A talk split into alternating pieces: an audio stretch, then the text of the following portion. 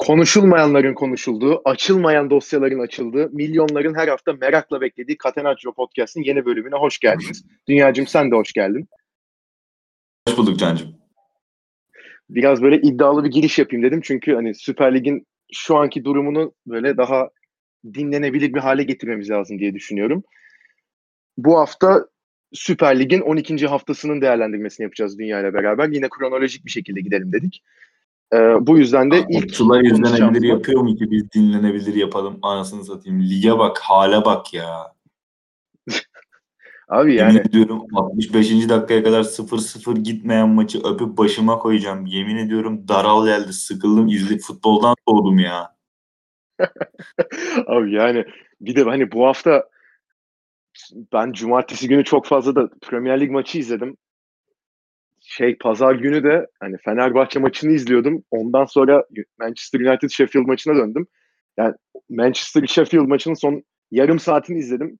Son yarım saatindeki aksiyon ve olaylar. Dört tane gol oldu zaten son yarım saatte. Hani bizim herhalde total, toplam. Ha, ay, aynen öyle. Bir tek belki işte e, Sivas Kayseri maçını izledim bu hafta. Belki orası iyiydi diyebiliriz. O da hani tartışılır.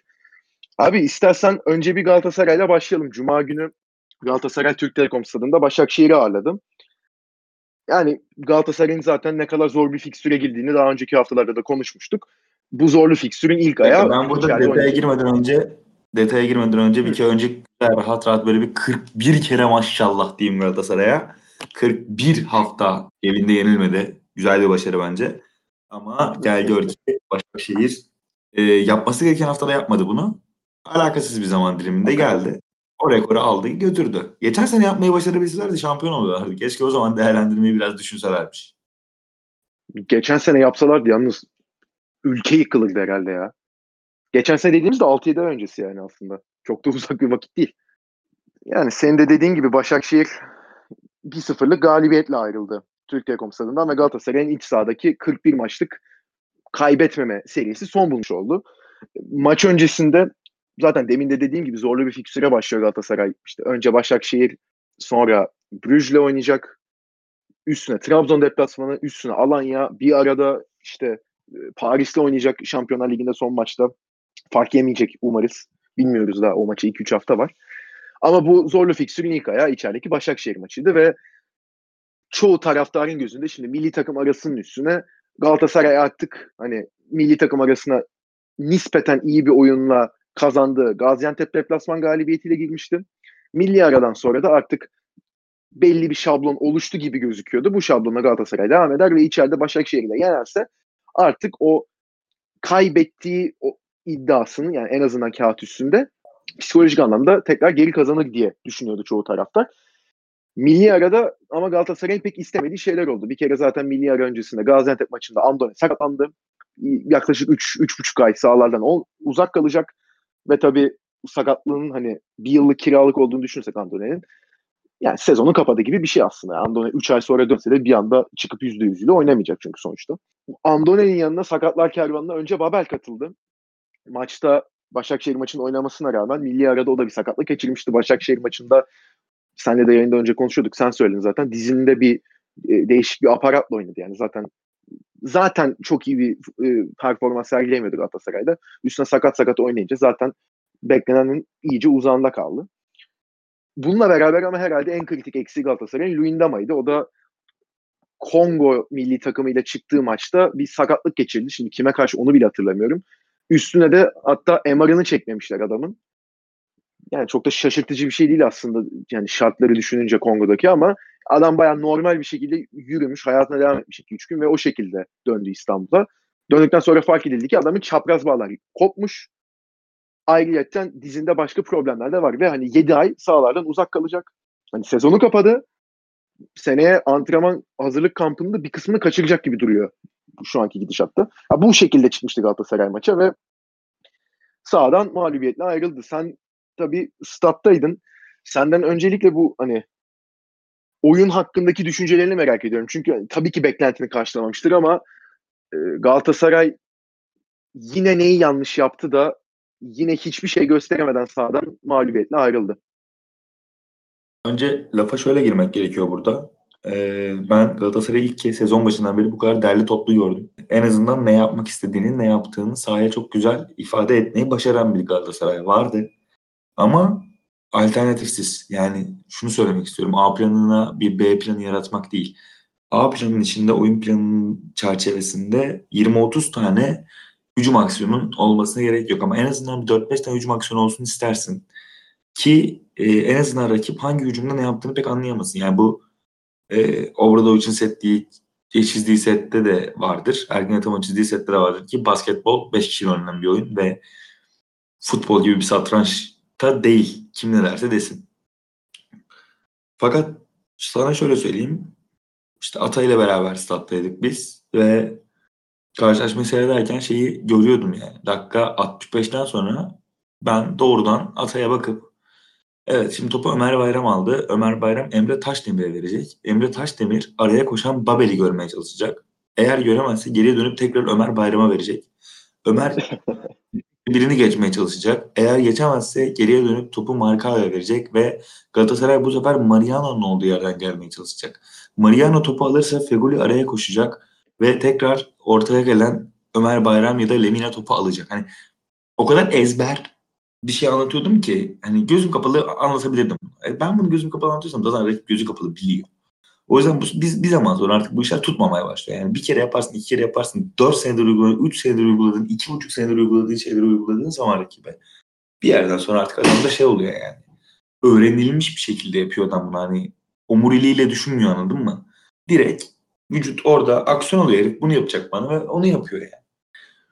O yüzden bu yaratıcılıktan uzak ve birkaç tane sete bağlı Galatasaray takımı maç boyunca üretmekten uzaktı.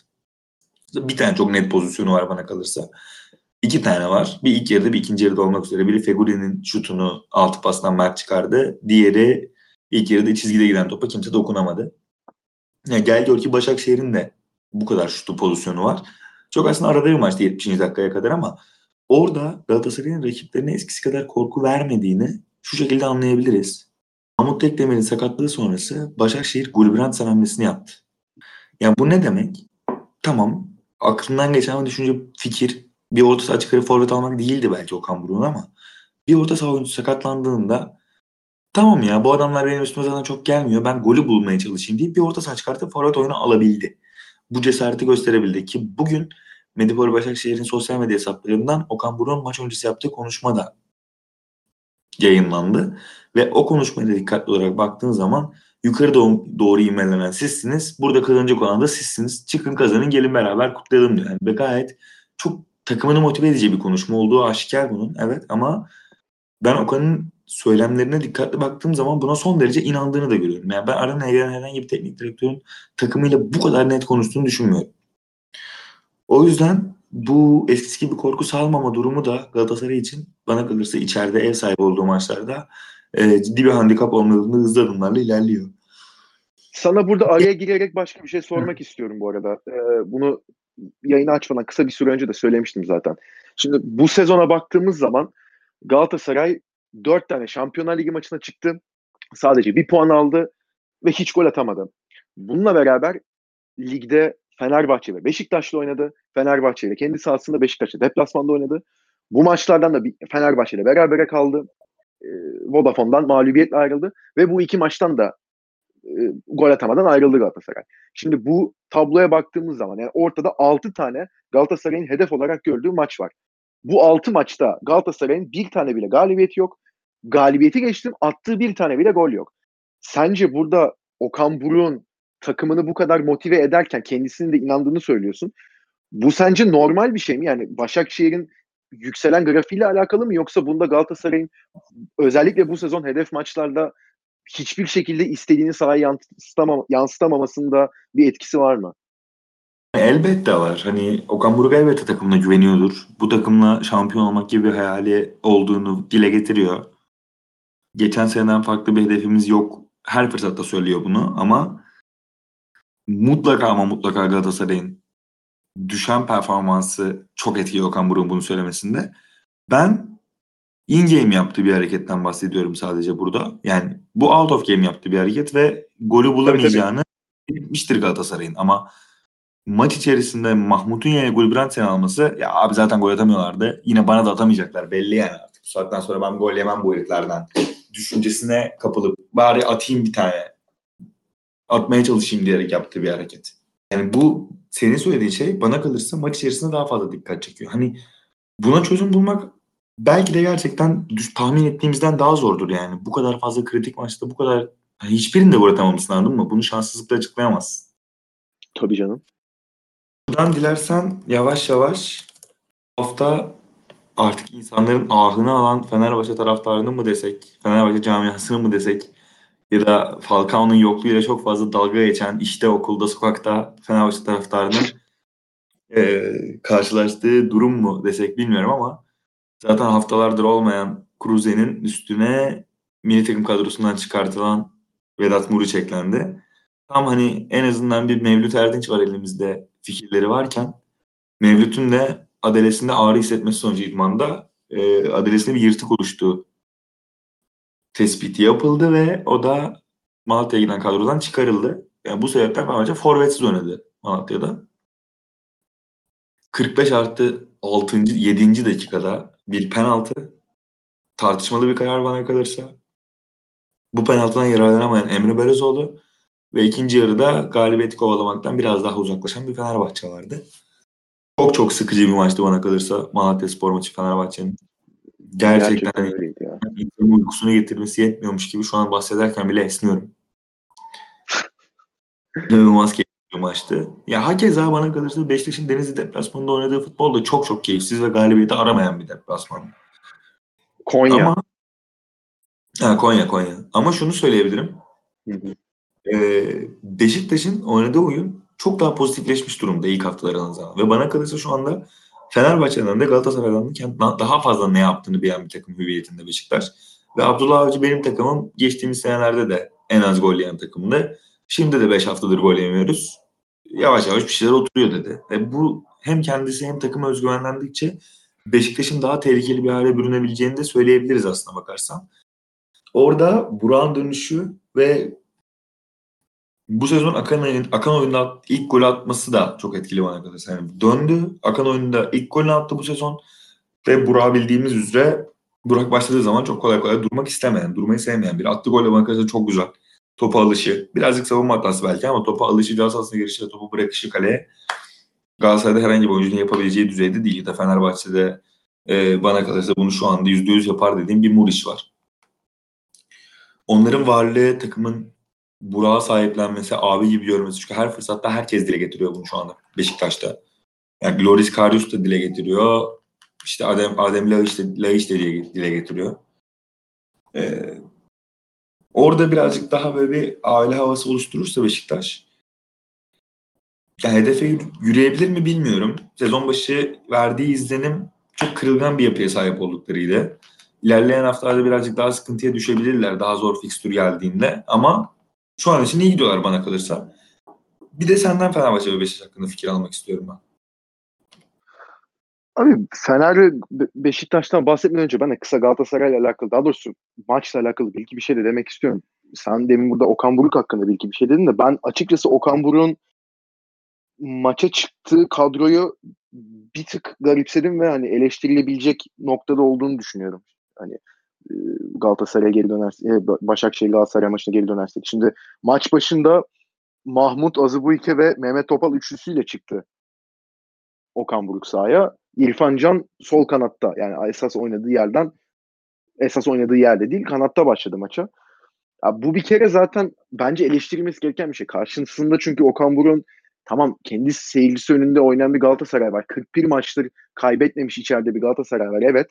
Ama ne kadar kırılgan bir yapıda olduğunu da herhalde Okan Buruk en iyi bilecek insanlardandır ülkede şu an baktığımız zaman. Hele hele teknik direktörlük teknik direktörler arasında baktığımız zaman yani kulübün eski oyuncusu kaç sene hizmet etmiş. UEFA ve Süper Kupa alınırken bulunmuş. Sonra geri gelmiş. Yine oynamış. Yine belli başarılar elde etmiş. Yani bu zaten ortamın içinde olan biri. Okan Buruk da birkaç senedir başarılı bir şekilde teknik direktörlük kariyerini ilerletiyor. Evet, sonunda hani şampiyonluğa oynayan bir takıma gelmiş oldu ve sezona kötü girmişlerdi. Yavaş yavaş açıldılar. Avrupa Ligi'nde liderler şu an. Çaktırmadan da Süper Lig'de bayağı yukarı attılar kendilerini. Şimdi bu maça çıkmadan önce ama hani e, anlıyorum demin dediğim gibi Galatasaray deplasmanı her ne olursa olsun Galatasaray'ın durumu ne olursa olsun zor bir deplasman ama hani bu kadar ya ben oyunu tutayım yemeyeyim sonrasına bakarız diye düşünmesi açıkçası beni şaşırttı biraz. Yani ilk yarıda bir iki tane pozisyonları vardı. O Vişcan'ın girdiği. Bir tane de yanlış hatırlamıyorsam Kriveli'nin vurdu vardı. Okan'ın çıkardı. Ama onun haricinde Başakşehir de çok oyunun içinde değildi. Ne zaman ki bu sene dediğin değişiklikler yapıldı ve İrfan Can kanattan ortaya geldi. O zaman zaten bilgi bir şey yapmaya başladı Başakşehir ve zaten attıkları golle tamamen hani Galatasaray bu sezon nasıl gollüyor? Baya hani ben Fatih Terim olsam işte Cuma'ydı maç. Cumartesi, pazar, pazartesi. Salı akşamı Brüj'le oynanıyor. 9'a 5 kala yanlış hatırlamıyorsam Türkiye saatiyle maç. Ben Fatih Terim yerinde olsam Cumartesi sabah 8'de antrenmana çağırıyorum herkesi. Oturturum. O golü açarım. Defans 4 5'lisini artık nasıl oynayacaklarsa onu bilmiyorum her neyse. Oturturum onları. Özellikle de Mariano'yu, Donku ve Ahmet Çalık'ı oturtup 3 gün boyunca, 4 gün boyunca bu golü izletildim. Yani bakın geri zekalılar siz burada özellikle Mariano böyle kafasına vura vura bak aptal oğlum sen burada saçma sapan nerede olduğunu, nerede duracağını bile bilmiyorsun. Bir tane pasla bütün savunma darmadağın oluyor. Sırf sen bir sağ bek olarak nerede duracağını bilmediğin için hani sen sağ bek oynayan bir sağ bek olarak alman gereken pozisyonu bilmiyorsun. Sende bu yetenek yok. Ve sen bu takıma bu sezon aynı golden 500 tane yedirdin. 501.yi de al işte bak attılar.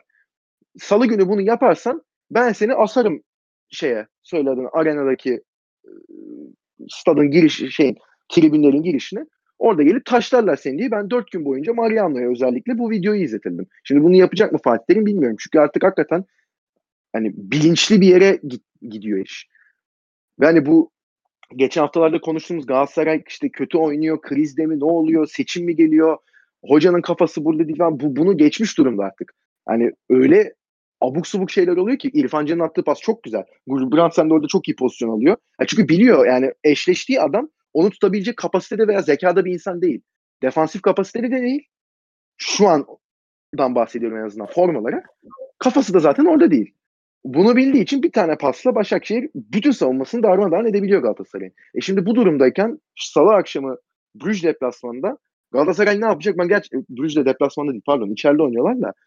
Yani ne yapacak Galatasaray gerçekten çok merak ediyorum. Oynayacak adam da kalmadı takımda. İş gerçekten komik bir yere gitmeye başladı. Şimdi bu kadar tepki oluyor, şu oluyor, bu oluyor. E yine Belhan da oynayacak. Zorunda çünkü. Yani Enzonzi de e, cezalı, kart cezalısı. O da oynamayacak. Hoş kart cezalısı olmasa da oynar mıydı bilmiyorum. Yani Galatasaray'ın bu Başakşehir maçına çıktığı kadroya bakıyorsun. Yedeklerde Seri, Belhanda, işte Nagatomo, Enzonzi var. Yani öyle bir komik duruma evrilmiş durumda ki artık Galatasaray. Yani bu oyuncular yedek kalıyor ve hani bu Başakşehir maçıyla veya işte 4 gün sonra oynanacak Şampiyonlar Ligi maçıyla alakalı bir durum da değil. Gaziantep maçında da yedekti hepsi. Yani hiçbir şey üretemedi Galatasaray bu 12 haftalık periyotta Son ve olarak verdiği insanların Seri ve Enzonzi olması yani Feguli'nin yani, burada olması işte ne bileyim Belhanda olması tamam evet. Belhanda kabul ediyorum ama bilmiyorum yani yanlış giden bir şeyler var mutlaka. Ee, yani ve bence konuşurken yanlış gidenleri, doğru gidenleri de atlamamak gerekiyor. Bence bunları da konuşmamız gerekiyor. O yüzden birazcık Fenerbahçe Beşiktaş'a girip en azından doğru evet. bir şeyler konuşmamız. Evet burada da hani Galatasaray'ı kapatayım, kapatayım ben de. Şu son bir şey daha söyleyeceğim. Ben de hani özellikle bu e, Gaziantep galibiyetinde Galatasaray'ın işte Adem Büyük ah ne güzel mücadele ediyor. Şudur budur falan düşüncesindeydim maç sonrasında ama Emre Mor zaten hani geldiğinden beri futbol oynamaması gerektiğini düşünenlerdenim ben. Ama bu maçta da yani izledikten sonra gördüm ki Adem Büyük de abi yerden kalkmıyor ya. Ben hani öyle futbol, gerçekten en sevmediğim futbolcu tipidir. Çok yeteneksiz. Ve hani daha önce demiştim hani aslında formanın ağırlığını bilen ve hani sahada mücadele eden oyuncular da 2-3 tane araya serpiştirmek lazım diye. Adem Büyük o oyuncu değil abi bence. Ben artık bu maçta da hani çok kısa bir sürede belki bunun kararını verdim bilmiyorum ama yani sürekli işte yere yatan, dokunduğu saniye takla atan, sürekli itiraz eden, sürekli kavga yani o, o bu değil. Bunları yap, çık iki gol at. Veya pas ver işte hazırlık yap atakta o zaman canım feda ama yani yetenek açısından da çok kısıtlı biri. Yani Kasımpaşa'dan zamanında 3 sene önce kovulmuş bir forvete kalması Galatasaray'ın da aslında planlamanın ne kadar kötü ve aslında bir planın olmadığını da gösteriyor. Buradan hani senin de dediğin gibi biraz daha doğruları yapanlara geçeyim. Önce istersen Beşiktaş hakkında konuşalım. Onlar da cumartesi oynadı Konya Spor'la deplasmanda. Abi yani açık söyleyeyim ben aynı saatte City Chelsea maçı vardı. Ve ben tercihimi tabii ki City Chelsea maçından yana kullandım ve çok da mutluyum bu karardan. Sonra izledim Beşiktaş maçını. Ve yani özellikle de o akşam yani izlemeden önce yorumcuları da dinledim. FIFA maçı çok daha eğlenceli oluyor. İzlemesi çok daha eğlenceli oluyor. Yani bu maçı izleyip City maçını, City Chelsea maçını izlemeyenleri gerçekten acıyorum şeklinde. Mesela Ali Ece öyle bir şey yaptı ki kendisi de ne kadar hasta Beşiktaş'ta biliyoruz yani. Adama bile illallah gelmiş artık. Burada abi Beşiktaş'ın birkaç haftadır yaptığı enteresan bir şey var. Benim gözümde en azından. Caner'i kanatta kullanıyorlar. Ki golde de asisti yapan isimdi. Ama yani hani maça Diaby sağda, Caner solda başlamıştı Beşiktaş. İkinci yarı yani Adem Laiç forvet arkasındaydı. İkinci yarı onu biraz daha değiştirdiler. Özellikle de Enkudu'nun oyuna girmesiyle. Hani Enkudu sola, Caner sağa geçti gibi oldu. Yani Caner'in ileride o kadar kanatta olmasını açıkçası ben biraz yadırgıyorum. Ben hani Caner'in evet asist yaptı ama Caner'in bir sol bek olarak ne kadar yaşının da gereği defansif zaafları olsa da sol bek olarak özellikle işin hücum kısmına daha etkili olabileceğini hala düşünüyorum. Çünkü Caner'in hani alameti farikası ne? Önünde boşluk bulduğu zaman özellikle de önünde sol kanatta oynayan oyuncuyla mesela Babel'le çok iyi bir ilişkisi vardı Beşiktaş'ta. Orada Babel'in de oyunun içine girmesiyle sol kanatta yarattığı boşluğa Caner çok iyi dolduruyordu. Çok iyi orta kesip zaten o hani ikini bulduğu zaman da Caner ortayı çok iyi kestiği için ortada da topa vuracak zaten işte Cenk'i, e, Abu Bakar'ı, Talişka'sı vardı. Veya hatta Babel bile içeri giriyordu. E, öyle olduğu zaman zaten kafayla biri tamamlıyordu. Veya birinin önünde kalıyordu. Caner yerden çıkarıyordu, gelişine vuruluyordu. O zaman çok daha etkiliydi. Şimdi hani kanatta kullanılmasını biraz daha yadırgıyorum. Senin burada dediğim Burak etkisi çok önemli Beşiktaş için. Hani hakikaten o abi yani kaptan ve abi figürlüğüne iyice bürünmüş durumda Burak Yılmaz. Yani herhalde Beşiktaş'ın performansına en çok ihtiyacı olan isim şu an. Yani Laiç de çok önemli. Elneni Atiba, işte stoperleri Vida Ruiz de çok önemli isimler. Karius da çok önemli bu sezon gösterdiği performansla ama herhalde bireysel performans olarak baktığımızda hani Beşiktaş'ı bir yani kendi başına takımı ileriye sürükleyebilecek bir numaralı oyuncu bence Burak Yılmaz burada. Ya onun da tabii yani iki golü vardı bu maça kadar. İkisi de penaltıdan. Şimdi üçüncü golünü atmış oldu. Yani akan oyunda da ha, yani ne kadar zaten biliyoruz ne kadar etkili olduğunu ama hani bir koşu atıyor. Bir, gelen pasla bir anda karşı karşıya kalıyor ve bitiriyor. Yani hakikaten e, hala yani 34 yaşında hala çok iyi bir seviyede ama yani maçta şimdi burada iyileri konuşalım dedik de maçta çok kötüydü be abi. Yani sen de izledin değil mi maçı? yani Konya abi. Tabii izledim ve Burak'ın pozisyonu olmasa iki takım da 70 dakika falan gol atacaktı. Savunma hatasından maçın üstüne iki, e, evet evet. Ya maçın üstüne iki gün geçti de ben mi yanlış hatırlıyorum? Maçta başka öyle ya bu da nasıl kaçtı diyebileceğimiz pozisyon var mıydı? Yok. Yani. Uzaktan şutlar var birkaç tane. Ha, Konya'nın golü var. Offside sayılmayabilecek olan ama sayıldı. Ve itiraz etmiyorum bu konuya. Yeah, bir garip bir pozisyon bilmiyorum. Ya sence orada kalecinin yani Karyos'un görüşünü etkiliyor mu? Konya sporlu oyuncu. Ama gol olmasını etkilemiyor bana kalırsa. Ya bence de. Yani hani yönetmeliğe... Bence hakem gol o yüzden verdi. Sonra Karyos ben göremedim falan dedi. Hakem bu söylemine inandı. Görüş açımı kapatıyordu. Ben göremedim topu dedi ve bu yüzden offside çalındı yani. Yani yan kameradan çekildi. Orada da hani ben de çok bir şey diyemiyorum. Hani yan kamerada açıkçası Karyos'un bayağı solunda çaprazında duruyor gibi duruyor da. Evet. Peki Fenerbahçe konusunda ne düşünüyorsun? Yani onların da hani sen zaten demin bahsettiğin biraz forvet eksiyle çıktılar maça. Yani Mevlüt'e herhalde sezonda 2-3 kere işleri düşecekti. İşte bir ilk defa işleri düştü Mevlüt'e. O da yani, yani sakatlandı. Burada Fenerbahçe ile ilgili sana şunu soracağım. Şimdi Ersun Yanalı herhalde Fenerbahçe taraftarlarının istemesinin en büyük sebebi İşte o 2013-2014 sezonundaki şampiyonluk tabii ki etkili de şampiyon olurken gösterdiği performans Fenerbahçe'nin. Yani ileride işte Kayt, Emenike, Sov oynuyordu. 2-0 öne geçiyordu Fenerbahçe iç sahada dış sahada fark etmez. 65. 70. dakikada bu 3 oyuncu sahada tutup orta sahadan mesela Meyreleş'i çıkartıp Vebo'yu sokuyordu. Bayağı 4 tane forveti sahada tutuyordu Ersun Yanal ve 3'e 4'e gidiyordu Fenerbahçe. Yani bu oyun çok hoşuna gidiyordu taraftarın ve açıkçası bu yüzden istediler. Yani başka bir sebebi var mıdır? Yani saçına başına işte yakışıklılığına bakıp istememişlerdir herhalde Ersun Yanal'ı. Şimdi burada geldiğimiz noktada abi kadroya daha doğrusu sahaya çıkan kadroya bakıyorum. Emre, Gustavo, Ozan orta sahası, sol açık Tolga, forvet Alper. Tamam Cruze, Mevlüt ve şey sakat da Muriç. Şimdi bir bir tane altyapıdan koyulabilecek forvet mi yok? İki, bu kadar gole ihtiyacı olduğu bir dönemde Fenerbahçe'nin gol atacak oyuncusu sahada yokken Geri Rodriguez niye yedek? Üç, Fenerbahçe gol ararken son dakikalarda artık Malatya iyice oyundan düştüğünde niçin Jailson ve Tolga Arslan giriyor da mesela Ferdi ile Deniz Türk veya Miha Zayt girmiyor oyuna? Mesela sen bunlara bir cevap verebiliyor musun? Abi şöyle bir şey var. Ersun Yanal Fenerbahçe'sinin o şampiyon olduğu sezonda da inanılmaz gol attığını ve baskı yaptığını söylüyor Fenerbahçeliler. Evet baskı kısmı biraz doğru belki ama inanılmaz gol attığını söylemek yanlış. Ersun Yanal Fenerbahçesi çok ciddi baskı yapıyordu. Çünkü rakip yeri sahadan çıkmaya çalışırken sürekli olarak hızlı hücumlarla rakibi kesiyordu Fenerbahçe takımı. E şimdi yine orta sahayı kalabalık tutmaya çalışıyor. Çünkü yine aynısını yaptırmaya çalışıyor. Ama günümüz futbolu buna çok fazla e, müsaade etmiyor.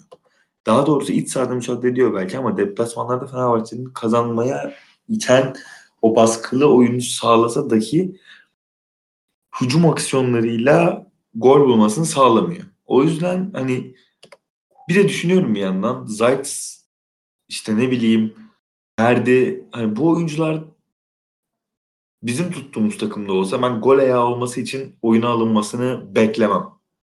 Onun yerine belki zaman zaman hamle olarak orta sahanın kalabalıklaştırılmasını ve rakip bir sahada daha kalabalık bir şekilde gol aramayı düşünürüm.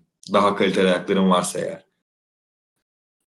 Yani hani yüzde yüz anlıyorum diyemem bu tercihi, bu kararı. Ama hiç anlamıyor da değilim. Eleştir, hiç çok eleştiriyor da değilim yani. Ki ben sana bir şey soracağım. Tabii. Biz e, kendi Twitter hesabımızdan bir takım sorular aldık. Hı-hı. Ve bu soruları önümüzdeki haftaki yayında değerlendirmek istiyoruz. Bunların hepsine cevap vermek istiyoruz. Benim size soracağım soru sizce, ay sence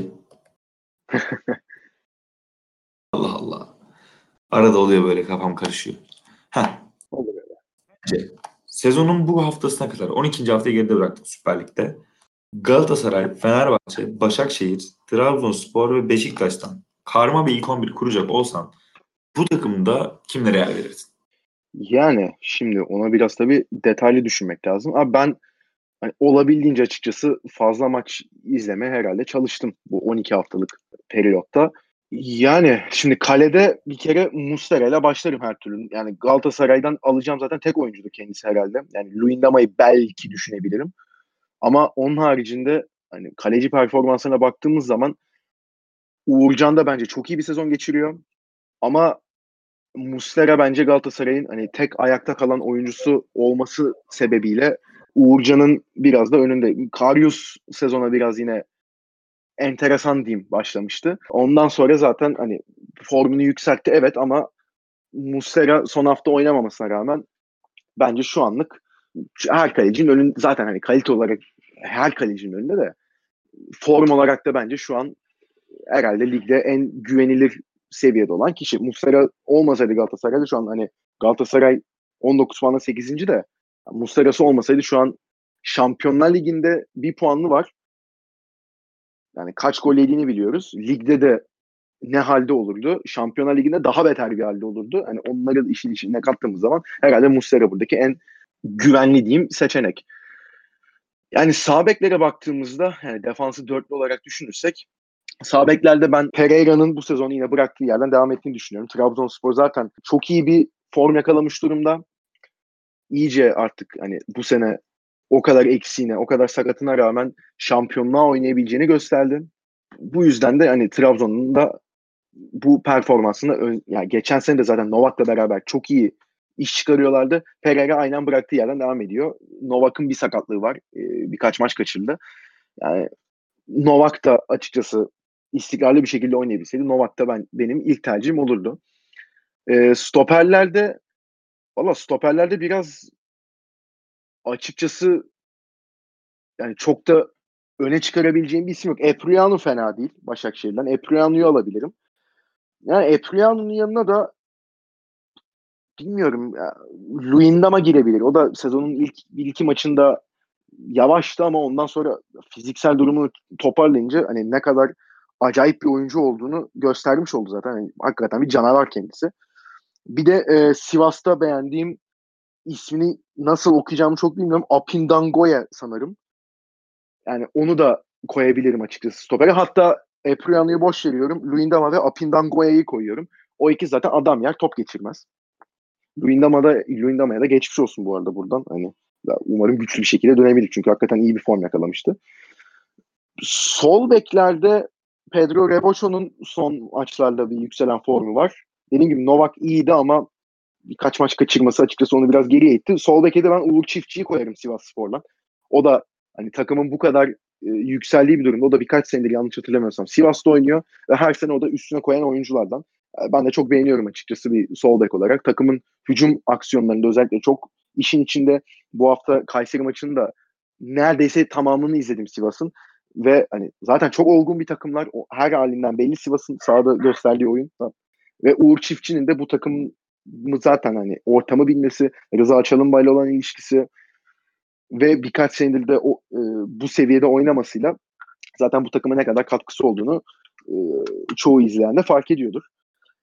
E, ön liberolara baktığımızda bir tanesine kesinlikle yani 4-3-3 gibi düşünürsek bir tanesi kesinlikle benim gözümde Atiba Hutchinson'dır. Yani 36 yaşında yanlış hatırlamıyorsam yani 25 yaşındaymış gibi oynuyor ve her sene ben açıkçası ona daha da çok şaşırmaya devam ediyorum. Yani tam hani her takımın isteyeceği bir oyuncu bence.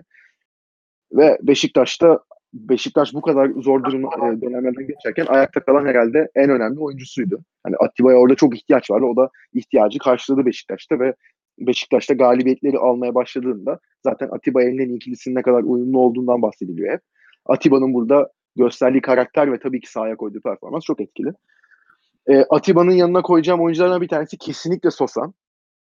Yani Sosa o da 34 yaşında ama ligin bence en kaliteli ayağın, ayaklarından biri. Yani ilk üçe rahat gel. Belki de yani oyun kurucular anlamında ve hani orta o, e, merkez orta sahalar arasında baktığımızda Sosa herhalde en kalitelisi, en yeteneklisi ve takımını en iyi yöneten herhalde o e, orta saha. Bence Emre'den daha iyi bir performans sergiliyor Sosa. Yani takımına e, verdiği katkı dolayısıyla. Emre de çok iyi başladı sezona ama Emre'nin yaşı gereği e, ve tabii kaburgası kırıldı bir de adamın. E, bir milli takıma gidiyor, bir geliyor. Yani artık 39 yaşındasın zaten yani 39 yaşında her maçı 90 dakika oynayama, oynayama yani.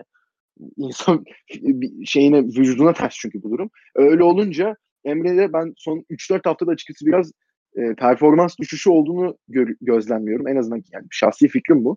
Ve biraz el freni olabiliyor Fenerbahçe. Mesela dünkü Rize e, pardon Malatya Spor maçında da öyleydi. Ama Sosa o durumda değil.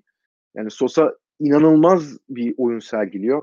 Her maç hakikaten belli bir standardı var. Çok yüksek bir standart ama o standardın altına açıkçası ben düştüğünü özellikle geçen sezonun yarısından itibaren neredeyse hiç görmedim. Ee, Sosa'nın yanına da abi Mahmut'u koyabilirim. O da herhalde en nasıl diyeyim istikrarlı orta sahalarından biri ligin. Milli takımda da zaten kendine belli bir yer etti. Ne kadar güvenilir bir opsiyon olduğunu gösterdi. Başakşehir'in de bu kadar senedir tepede kalmasının en büyük etkenlerinden biri. De. Tabii ki işte Vişçası, İrfan Can'ı veya işte daha önce beraber oynadı Adebayor, Robinho'su onlar da tabii ki var ama Mahmut orada hep bu Başakşehir öncesinde belediye olduğundan beri kurulduğundan ve lige çıktığından beri daha doğrusu Mahmut oradaydı. Ve yıllar geçtikçe de oyununu çok farklı bir yere evriltti. E, takımında zaten en önemli oyuncularından biri haline geldi. Hatta ligin en önemli orta sahalarından birine geldi. E, konumuna geldi. E, buraya orta sahada hani bahsedebileceğim Ömer Bayram var bir de. Yani onu Galatasaraylılar bunu zaten sen çok dedin. Hani sol bek değilmiş hakikaten diye. Türk yani Türk ligini seyredenler de Galatasaraylılar özellikle o adamın sol bek olmadığını ben dahil bu sezon öğrenmiş olduk. Orta sahada hani hakikaten Galatasaray'ın aslında e, o tempo problemine en büyük çözümü yaratan oyunculardan biri oldu Ömer Bayram. Yeteneği bence kısıtlı ama kendi yeteneğini ve kendi kabiliyetlerini bence çok iyi biliyor Ömer Bayram. O yüzden fazlasında yansıtmamaya çalışıyor sahaya. Ama ne olursa olsun bu saydığım hani e, Atiba, Mahmut ve Sosa'yı düşündüğümüz zaman onların yetenek olarak çok çok gerisinde. Form olarak çok gerisinde olmasa bile yeteneği yüzünden oraya almam açıkçası. Forvet'i Vedat Muriç alırım. Muriç'in üzerine hakikaten takım kurmuş durumda şu an Fenerbahçe. Ne kadar önemli bir oyuncu olduğunu ve hani hücumdan bağımsız işin savunma kısmında bile Fenerbahçe'nin en ayakta kalan oyuncusu bence Muriç. Hani atak yaparken Fenerbahçe mesela korner atıyor. Bunu Kayseri deplasmanında en net örneğini gördük. Daha önce işte içerideki Konya maçında, Trabzon maçında da yaptı da en hani yakın Kayseri Spor deplasmanı. Hani Fenerbahçe korner kullanırken kontraya çıktı Kayseri Spor. Muriç 80 metre depar attı. Kayarak topu aldı ve takımını atağa çıkardı. Hani böyle bir oyuncuya sahip Fenerbahçe. Çok güzel goller atıyor. Takımını hücumda çok rahatlatıyor bence varlığıyla. Yani bunları düşündüğümüz zaman da yani şu an kendisinden daha iyi forvet yani golcülük bakımından Sörlot olabilir. Ama ben hala Sörlot'ta yani direkt kadroma yazar mıyım bilmiyorum. Çok bence geliştirdi kendisini sezon ilerledikçe. Ama Muriç bence hala form olarak yani gol sayısında belki Sörlot'tan az evet ama takımına kattıklarıyla bence Muriç Sörlot'un bir adım önünde. Sol kanada tabii ki Vakayeme'yi koyarım. Yani çok izlemesi bence şu an ligdeki en keyifli oyuncu. Yani hızı ayrı, tekniği ayrı. Tam böyle maç işte 85. dakikaya geliyor. İşte maç 2-1 Trabzon önünde ama baskı yiyor. Aa diyorsun işte 5-6 dakika baskı yiyecekler. Acaba gol yerler mi diyorsun. Vakayeme topu alıyor. 70 metre topu sürüyor. Çekiyor sağına vuruyor. Golünü atıyor. Maçı bitiriyor. Bunu kaç kez yaptı. E bununla beraber Trabzon'un e, hücum opsiyonlarını ne kadar arttırdığını hani çok fazla farklı şey yapıyor ve farklı şey koyuyor sahaya bak yani. E, Trabzon'da bu kadar bilinçli bir hücum oyunu oynamasındaki en önemli yani Sosa ile beraber en önemli etken bence Vakayeme'nin oradaki varlığı. Sağ kanada da abi ben e, Sivas Spor'dan Emre Kılınç'ı alırım. Emre Kılınç'ın da ismi büyük takımlarla anılmaya zaten başlamıştı geçen sezonun ortalarında. Bu sezon sonu yanlış hatırlamıyorsam sözleşmesi bitiyor. Ee, ama sezon sonunu beklemeden bence devre arasında Beşiktaş'ın özellikle bu ara çok büyük bir ilgisi olduğu konuşuldu Emre Kılınç'a. Sağ kanatta da bir türlü Beşiktaş istediği oyuncuyu bulamadı. Ve Emre Kılınç'ı bence Galatasaray'ın, Fenerbahçe'nin ve Trabzonspor'un financial fair play yüzünden e, bonservis ödeme konusunda sıkıntı yaşadığını düşünürsek Başakşehir'in de zaten Vişçası var. Beşiktaş bir anda aradan hani sözleşmesi 6 ay sonra bitecek durumdayken e, Ocak ayında işte 2-3 milyon euro verip Emre Kılıncı takımına katabilir. Ben Emre Kılıncı gerçekten çok beğeniyorum. Milli takımda da artık yer bul yani kadroya zaten giriyor. Bunu geçen hafta milli takım konuşurken de konuşmuştuk. Ben turnuvada da bence kullanılması gereken opsiyonlardan biri olduğunu düşünüyorum. Çok yetenekli bir oyuncu. Bu sezonda artık formunun neredeyse zirvesine ulaşmış durumda. Sivas Spor'un zaten hani lider olmasındaki ve bu kadar güçlü bir oyun sergilemesindeki en önemli etkenlerin başında geliyor Emre Kılıç. Ya benim kadrom böyle oldu sonuçta. Biraz lafı uzattım. Farkındayım kusura bakma. Aynısını senden bekliyorum şimdi. Ben bu sefer senin kadar uzatmayacağım lafı. Birazcık daha nelere dikkat ettiğimi söyleyeyim. Potansiyeli işin içine katacağım. Öncelikle. Ve şu ana kadar potansiyelinin ne kadarını gösterdiğini işin içine katarak bir öneride Tabii. bulunacağım. Bu benim için değerli. İkincisi şu ana kadarki performans değerlendirdiğimiz için uzun vadeye bir şey yaymayacağım. Ama bunu bu şekilde yaparken seninle denk olan oyuncularımız var. Christian Luyendama, Vakayeme, Emre Kılınç ve Muriç burada seninle denk düştüğümüz oyuncular. Ben kaleye Altay'ı koyarım. Fenerbahçe'nin şu zamana kadar topladığı puanların puanların içerisinde yatsınamaz bir katkısı var. Yani elbette Muslera'nın da Galatasaray'da böyle bir katkısı var ama bana kalırsa Fenerbahçe'nin stoper attı. Galatasaray'ın stoper hattından daha kötü durumda ve Altay'ın burada e, Trabzon maçını ilk aklıma gelen maç olarak söyleyebilirim. Başakşehir maçı var çok çok önemli bir pozisyon kurtarmıştı. Hani çok kritik kurtarışlar imza attığı için ve potansiyelini genç yaşta bu kadar iyi gösterdiği için kalede altıya yerleştirdim ben. Sezona sağ açık olarak, sol açık olarak başlayıp sonrasında sağ kanada geçip şimdi tekrar sağ bekte yerini alan Nabil Dirar bana kalırsa iyi bir sezon geçiriyor şu ana kadar. O yüzden e, sürpriz gelebilir bazı insanlara ama ben Dirar'ı orada kullanırım. Bence şu ana kadarki durumu iyi. Yanında Epuriano ve Luindama var. Epuriano sakatlıktan döndükten sonra e, iyi bir başlangıç gerçekleştirmemişti ama dediğin gibi formunu tutturduktan sonra gerçekten inanılmaz bir oyuncu. Yani hem çok olgun hem takımını yönetiyor hem topu oyuna sokuyor. Ben çok isterdim Luindama ve Epuriano'nun aynı takımda yan yana birkaç sezon oynamasını. E, cidden çok, çok güzel olurlardı. Kesinlikle. Başakşehir Galatasaray maçını tribünden izlediğim için belki burada gözümden kaçırdığım bir şeyler olabilir. Ben Nova'yı da çok beğenirdim ama e, Klişi'nin ilerleyen işten rağmen gösterdiği performans bence yatsınamaz kalitede. O yüzden burada birazcık duygusal davrandım Klişi derken. Birazcık da isminin ağırlığını kullandım.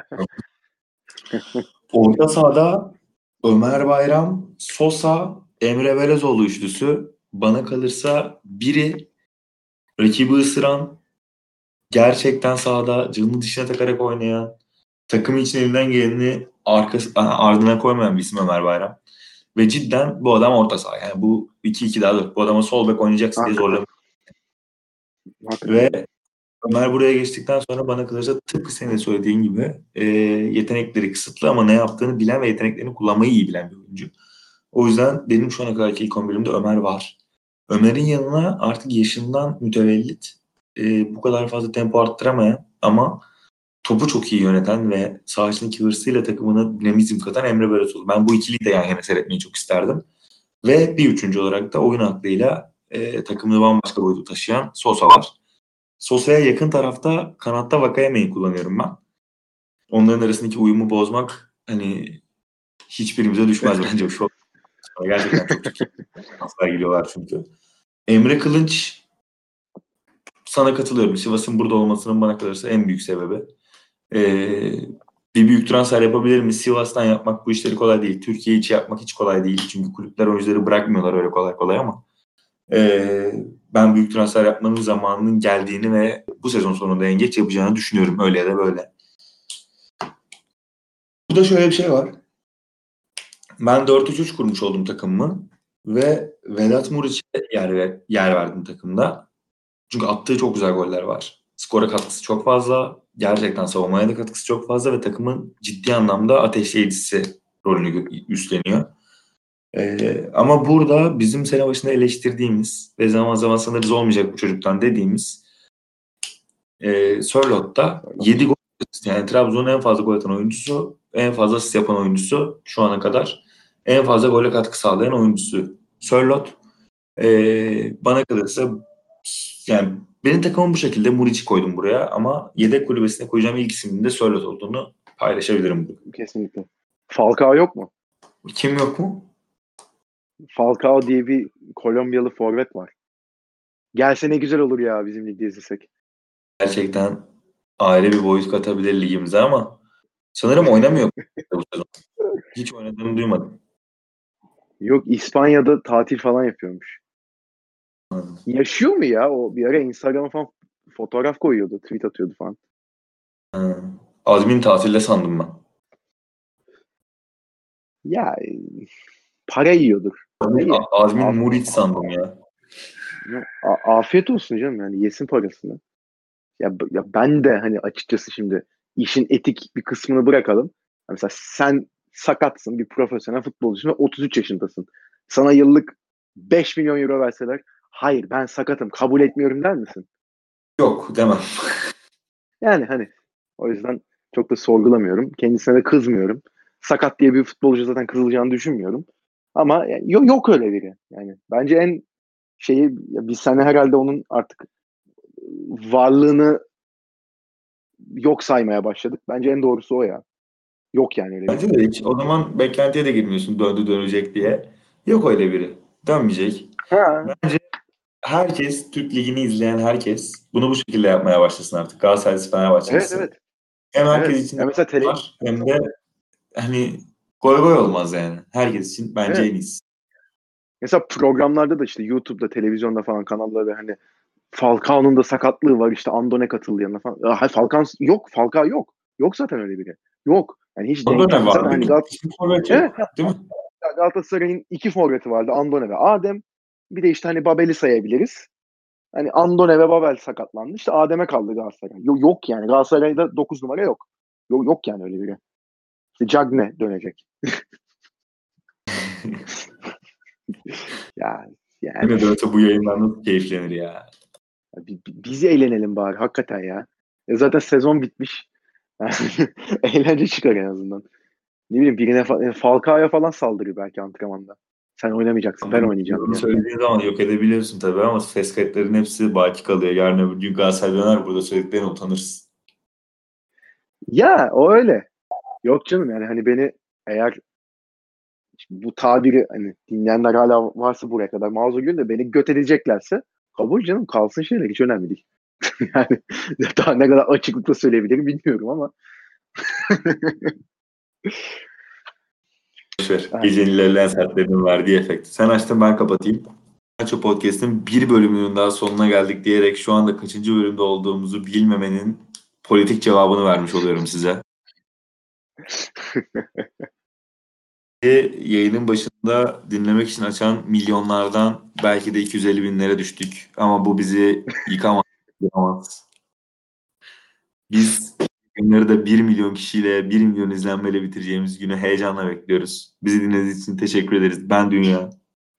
ben de Can. Süper Lig'den uzak, futbola yakın kalın. Görüşmek üzere arkadaşlar.